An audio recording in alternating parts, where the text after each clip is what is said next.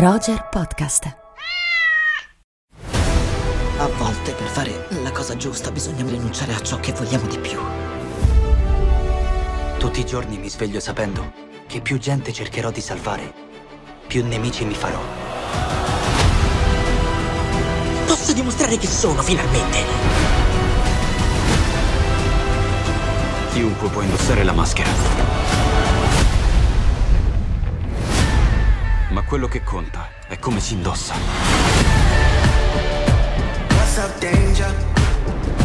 Miles! Ci facciamo un giro? Oh, Gwen! No, un attimo! Esiste una squadra con tutte le migliori spider persone! Eh, chi è quello nuovo? È incredibile! Questa è la lobby. Miguel O'Hara. Tutto questo è una sua idea.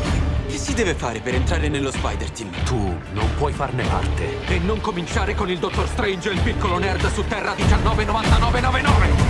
E dai, vacci piano col ragazzino. Ha avuto un insegnante terribile. Peter! Miles! Mayday! Hai un figlio! Oh, un figlio. Non puoi dove non puoi dove no. Ora ci penso io. Miles, essere Spider-Man è un sacrificio. Devi scegliere tra salvare una persona o salvare un intero mondo. Mandami a casa. Non lo posso fare. Farò entrambe le cose. Spider-Man riesce sempre. Non sempre. E lo zio Ben? Se non fosse per lo zio Ben, la maggior parte di noi non sarebbe qui. Non puoi scappare per sempre!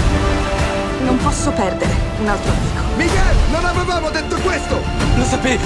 Tu non sai che cosa stai facendo! Tutti non fanno altro che dirmi come dovrebbe andare la mia storia. No, farò a modo mio. A tutte le unità, fermate Spider-Man! Sono io, non è vero, aspetta, lì sono io. Allora ho guardato mio zio e... Dunque, vediamo. Era morto? È uscito in sala il secondo capitolo di questa particolare saga di uno Spider-Man animato, uno Spider-Man che nasce, diciamo, da un'idea chiaramente di base fumettistica di un personaggio, di un adolescente di Brooklyn con papà afroamericano e mamma ispanica, Miles Morales, che verrà appunto da un ragno radioattivo che non appartiene al suo universo. Da qui si sviluppa una nuova idea di Spider-Man al cinema, un'idea che si collega alle tante identità che il multiverso può anche offrire al personaggio dell'uomo ragno. E Spider-Man e Cross the Spider-Verse, a mio parere, è un film ancora più riuscito, più divertente, di maggiore intrattenimento rispetto al film precedente del 2018 che si chiamava Spider-Man Un nuovo universo.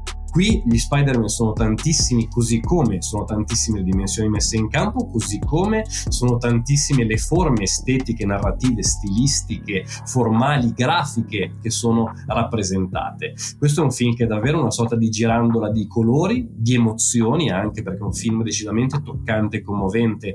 Come sempre quando c'è di mezzo Spider-Man ci sono tanti addii, tanti arrivederci, tanti saluti e tante anche forme di elaborazione del lutto simboliche o meno che siano. Questo mi sembra un film che alza molto l'asticella dell'estetica dell'animazione contemporanea, rappresentando anche un'animazione vintage per certi versi e più d'attualità per altri. Questo è un film davvero che va vissuto in una maniera molto esorbitante, a mio parere, quasi esasperata nella sua forma narrativa, così tanto anche caotica, ma volutamente caotica ed esasperata. Quindi penso sia un film a tratti anche entusiasmante, a costo che si sceglie e si opti di poter salire su questa grande giostra che è questo film molto molto bello, a mio parere. Preparatevi che non avrà una conclusione nel finale perché è un film diviso in due parti. Aspettiamo quindi poi il secondo capitolo Spider-Man Beyond the Spider-Verse tra un anno circa, quando appunto avremo la conclusione di questo progetto che davvero mi sembra molto interessante e ripeto, di grandissimo intrattenimento.